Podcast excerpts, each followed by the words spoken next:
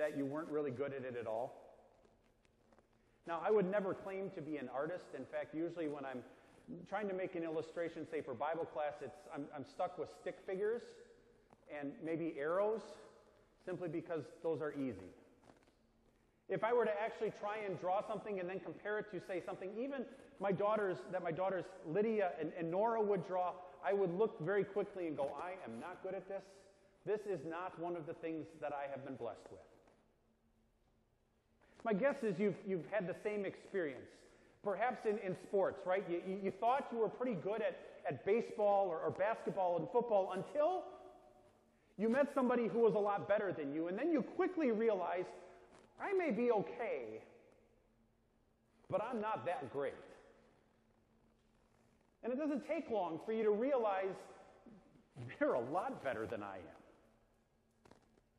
Perhaps you've had the same experience, say, in the workplace, right? You understood your responsibilities, you were doing your job, and, and, thought you were doing all right until you saw somebody who did the same thing you did, just a whole lot better. Right? They were more successful, perhaps they were able to close more accounts. They, they were just able to do things that you weren't able to do, no matter how hard you tried. You've been there, right? You've had that experience where you quickly realize, yes, I might be good at something,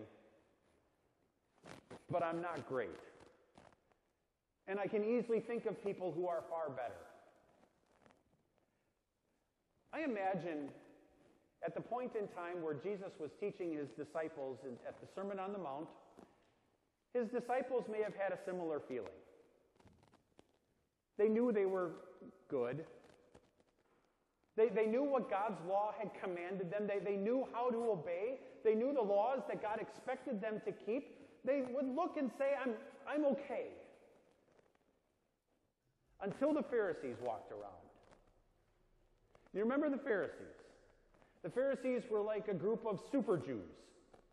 Right? They, they looked at God's law and they said, not only are we going to keep all the commands that God has given in his covenant, but what we're going to do is we're going to add another, say, 600 or so laws to it. And by doing that, we're going to be super righteous in God's eyes, right? We are going to be really good because we're not only keeping God's laws, but we're going to add to that and, and make things even more strict for us. And so by the time of Jesus, a Pharisee was regarded as one who was very pious and, and very righteous, right? They, they strove really hard to keep God's Old Testament law by going above and beyond. And they knew it. You can imagine if you know you're good at something, it's easy to begin to look at others who aren't as good at it and, well, at least know you're better than them. And when that happens, it's easy for you to look down on them. And the Pharisees would do that. The danger Jesus recognized in dealing with the Pharisees was that they thought because they were able, in their eyes, to keep the Old Testament law, plus whatever laws they had added on, that they thought that because they were good, that they were good with God. That somehow the, their ability to, to keep God's laws from their perspective righteously enabled them to have this special relationship with God where they were going to end up in heaven because of how good they were. And the danger Jesus recognized not only for the Pharisees but for his own disciples was is if you began to believe that ultimately where you were going to go is what the church ended up calling work righteousness. That I become righteous before God by what I do. And so Jesus was not only concerned for the souls of the Pharisees, he was concerned for the souls of his disciples who looked at the Pharisees and would say, Boy, they're really good. And so, in the middle of his Sermon on the Mount, this is what Jesus says. It's the verse right before what's recorded for us in Matthew chapter 5. He said, For I tell you that unless your righteousness surpasses that of the Pharisees and the teachers of the law, you will certainly not enter the kingdom of heaven. Jesus would, would give the Pharisees this They worked really hard at being good. But then he dropped the bomb on them that said, if your righteousness doesn't surpass even what the Pharisees are doing, the kingdom of heaven is outside of your grasp. Because as good as the Pharisees would claim to be, the Pharisees were not holy. They were not perfect. They were not just like God was. And as a result, as good as they might have been, their good wasn't good enough. And so Jesus sought to teach that not only to the Pharisees, but to his disciples. And he does so not by looking at big sins like saying, okay, well, you've managed to keep this. He went to the little sins, sins that would have been easy for the Pharisees, sins that are easy for you and I to simply overlook or to dismiss and not give a second thought to. Listen to where he starts. Jesus says, For I, you have heard that it was said to the people long ago, Do not murder, and anyone who murders will be subject to judgment. So far, the Pharisees would agree, right? In fact, the disciples would agree. My guess is you and I would agree. Oh, fifth commandment, you shall not murder. Managed to do that one. I haven't killed anybody. And then Jesus says this But I tell you that anyone who is angry with his brother will be subject to judgment. Again, anyone who says to his brother, Raca, is answerable to the Sanhedrin. But anyone who says, You fool, will be in danger of hell. In other words, Jesus was looking and saying, It isn't just a matter of, by your actions, keeping this commandment. You've managed not to kill anybody. Good for you. Now let's look a little bit deeper. Because the fifth commandment doesn't just apply to our actions, it applies to our thoughts, it applies to the motivations of our heart. And there, Jesus said to, this, to his disciples and to the Pharisees, You haven't kept this commandment. It doesn't take long in your own relationships to real, quickly realize that you and I don't keep this commandment. Just think of how we react when, when someone annoys us or, or even angers us, right? For that moment, there might be that flash of white hot anger in my heart. That's hatred. I'm upset over what they have done and I'm about ready to lash out. And maybe, maybe we're able to, to, keep, to keep ourselves under control, right? Then that never comes out. And it's there for an instant and it's gone, and I react in a way that would have never ever betrayed that that anger was there. But God saw it. Right? Perhaps we, we, we, we tamp it down and it lies smoldering and it turns into this grudge now that I hold against somebody, that I always question their motives or why they're doing what they're doing, but still there, isn't it?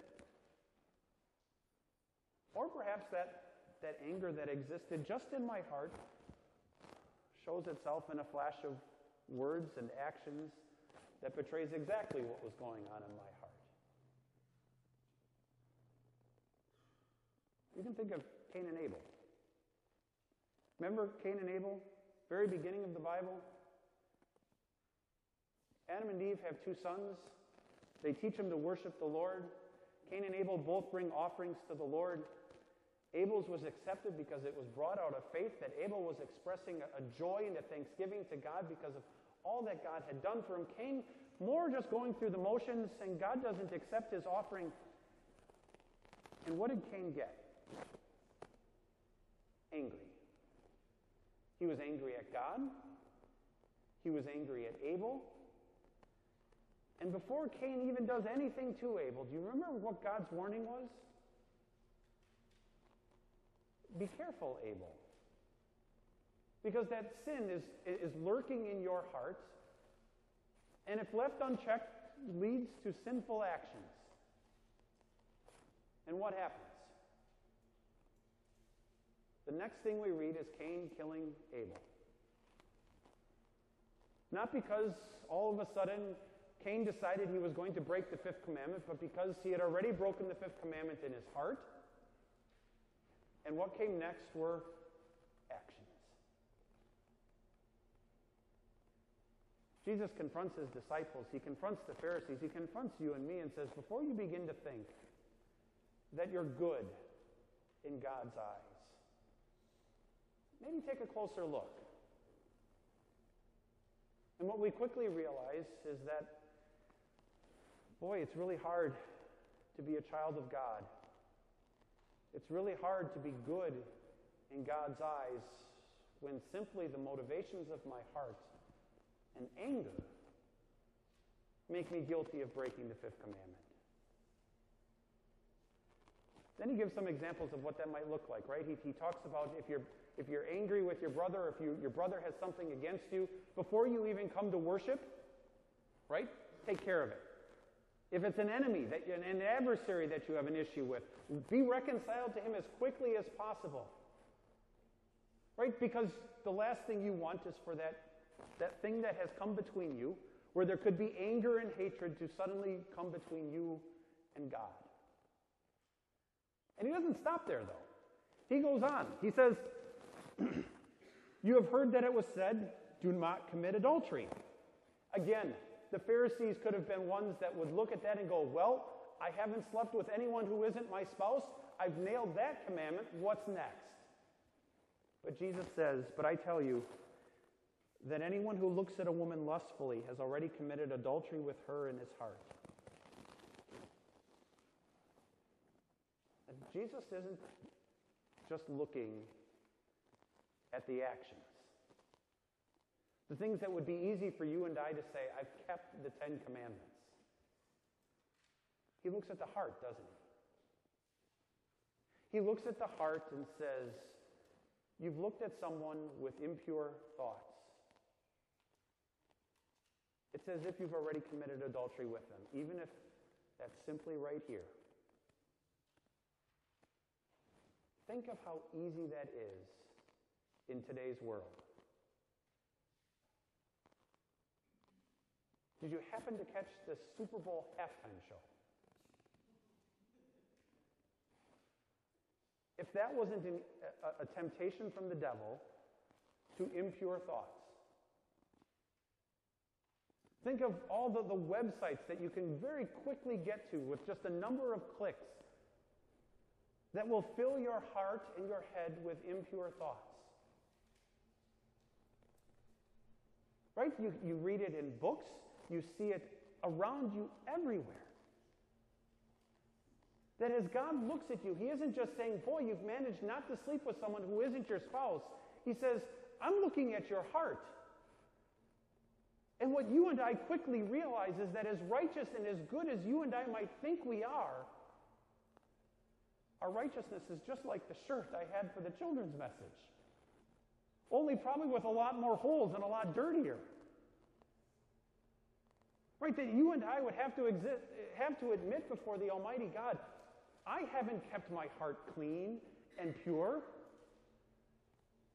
I haven't kept my heart from anger. I may be able to say that I've kept every last one of the Ten Commandments in my actions. But I haven't kept my heart from sin. I begin to look at the Christian life that my God has called me to, and He says, What I want from you as a child of God is perfection. What I want from you is, is righteousness, just like I am holy and righteous. And what it doesn't take long for you and I to figure out is that's not only hard, that's impossible for you and me. It is absolutely impossible for you and me, as it was for the Pharisees, as it was for Jesus' disciples, to live that perfect righteous life. And to seal the deal, he goes on, doesn't he? He talks about divorce and says, in, in Jesus' day, you could basically write a, a reason to, for divorce for anything you could come up with. Kind of like today. And he says there's only one reason that's acceptable in God's eyes marital unfaithfulness, because at that point, the marriage is already broken. The divorce is just simply expressing what's already happened. He would look and he'd say, Boy, if, if, as, as children of God, your word and what you say should be so truthful and honest that you don't ever need to take an oath or swear before God or your mother or your mother's grave or anything else. That as a child of God, you should simply be able to say yes or no, and people will take you at your word because that's how honest and truthful you are. Boy, we begin to look at our lives, and all Jesus is doing is poking one hole after another in our own righteousness. Because it can happen to children of God, can't it? It wasn't just Pharisees who began to rely on their own works and say, Boy, I'm right and good before God because not only am I keeping these Ten Commandments, but all of Old Testament law, but I'm adding another six or seven hundred on top of that, and I'm good. As children of God who recognize what our Savior has done for us, it is easy for us to begin to look at others and say, not only am I forgiven, I do a pretty good job of keeping God's laws. And what Jesus does in his word is he comes and he begins to poke holes in our pride and the arrogance that would seem to think that we would seem to think that I'm good enough. I'm good with God. And what our Savior would say is, You're not even close. You are a sinful, rebellious human being who, in pride, thinks you're better than you are. And if you were honest with yourself, would be appalled at how sinful you are. That's what God's Word does to us, doesn't it? What God's Word ends up doing is forcing us to be honest with who we are. I like to golf. When I was a younger golfer, I wouldn't always count all my strokes. Penalty strokes, eh. I'd take a drop, but why count it? Until I was encouraged to say, if you really want to know how good a golfer you are, or how bad a golfer you are, count your strokes. All of them. And what I quickly realized is at one point I thought I was an eh, okay golfer. Then I counted my strokes, and guess what? I wasn't a good golfer. My score would tell me that. The more you and I interact with God's Word and we see God's law proclaimed, and God pokes his holes in our righteousness, the more you and I have to confront the fact that we're sinful that we're not as good as we think we are, which is good. It's good for you and I because what it ends up forcing you and I to realize is that we can't save ourselves. We can't fix ourselves. What we need is someone to save us. And we come, when we come to that realization, of how sinful we are, when we come to the realization of our absolute inability to keep God's laws, to keep ourselves from sin, not only in our actions, but in our thoughts, in our words, in the motivations of our heart, where we end up with is exactly where God wants us, right? In that position of despair where I have nothing to offer God because I realize God needs nothing I can give him. And in the position where I realize I can't even offer good things to God because everything is full of holes and tainted by my sin. And it's at that moment that God reveals to us his plan, right? How he sends his son here on earth to do what you and I completely fail to do each and every day. He sends his son Jesus, and he lives a perfect life.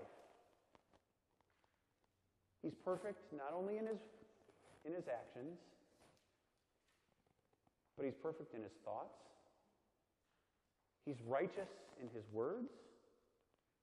He's always honest and truthful.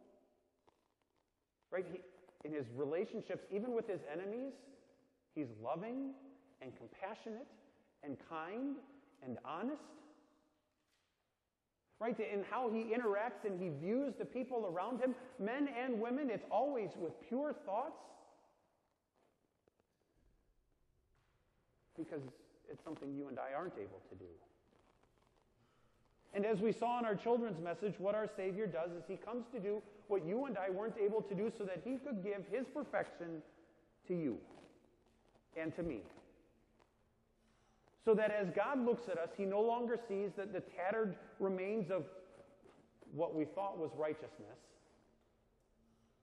but he puts real righteousness and perfection on us. Not our own, but, but Jesus. And then he hears God's demands for sin, and he says, What sin deserves is separation. What sin deserves is death. What sin deserves is punishment. And so Jesus takes all of our failures, all of our sin, all of our rebelliousness, all of the, the sin that we've done in, in, in, our thoughts, in our words, in our actions, in our hearts, he takes all of them and he says, These are now mine, and he goes to the cross. And there on the cross, God gives Jesus exactly what our sins deserved, right? What sin deserved was separation from God. And so Jesus cries out, My God, my God, why have you forsaken me? Why have you abandoned me? The answer? Your sin and mine. There on the cross, God or God declares the wages of sin is death. So there on the cross, what happens? Jesus dies. Because that's what your sin and my sin demanded. But he doesn't stay dead. Right? He, he rises from the grave so that you and I are able to say, Death and sin and the devil have been completely defeated. Our sin has been washed away. We are forgiven. It means you and I are able to stand before God, not with our own righteousness and not with our own sin, but we stand before God forgiven and clothed in the righteousness of our Savior. So that God looks at each one of us and says, I see you as a perfect child of God because you've been saved from your sin and clothed in your Savior's perfection. Man, we hear those words and think of how that begins to change your life now as a child of God, huh? We see what our Savior has done for us.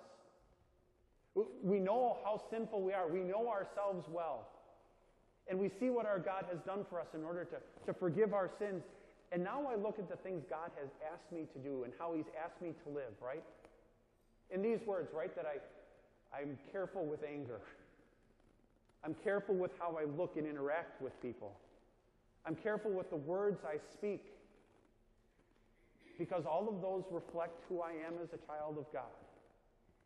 And now, forgiven I strive to, to live as a child of God, recognizing, am I still going to screw up?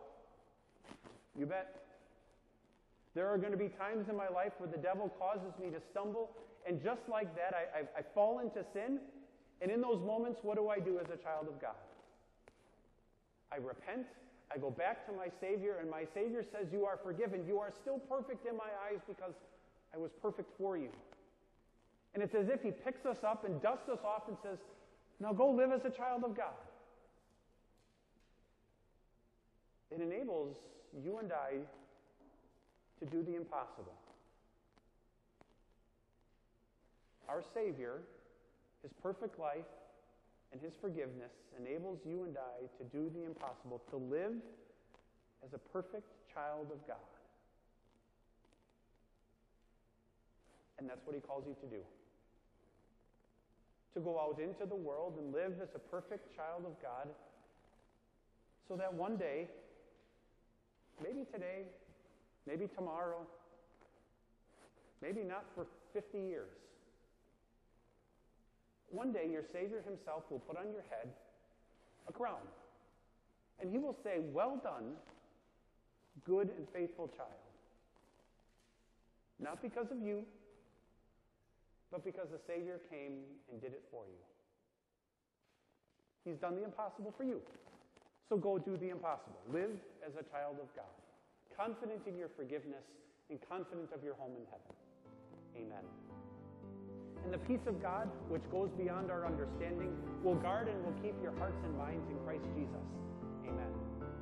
Our Savior Lutheran Church is located on the south side of Birmingham off Highway 280.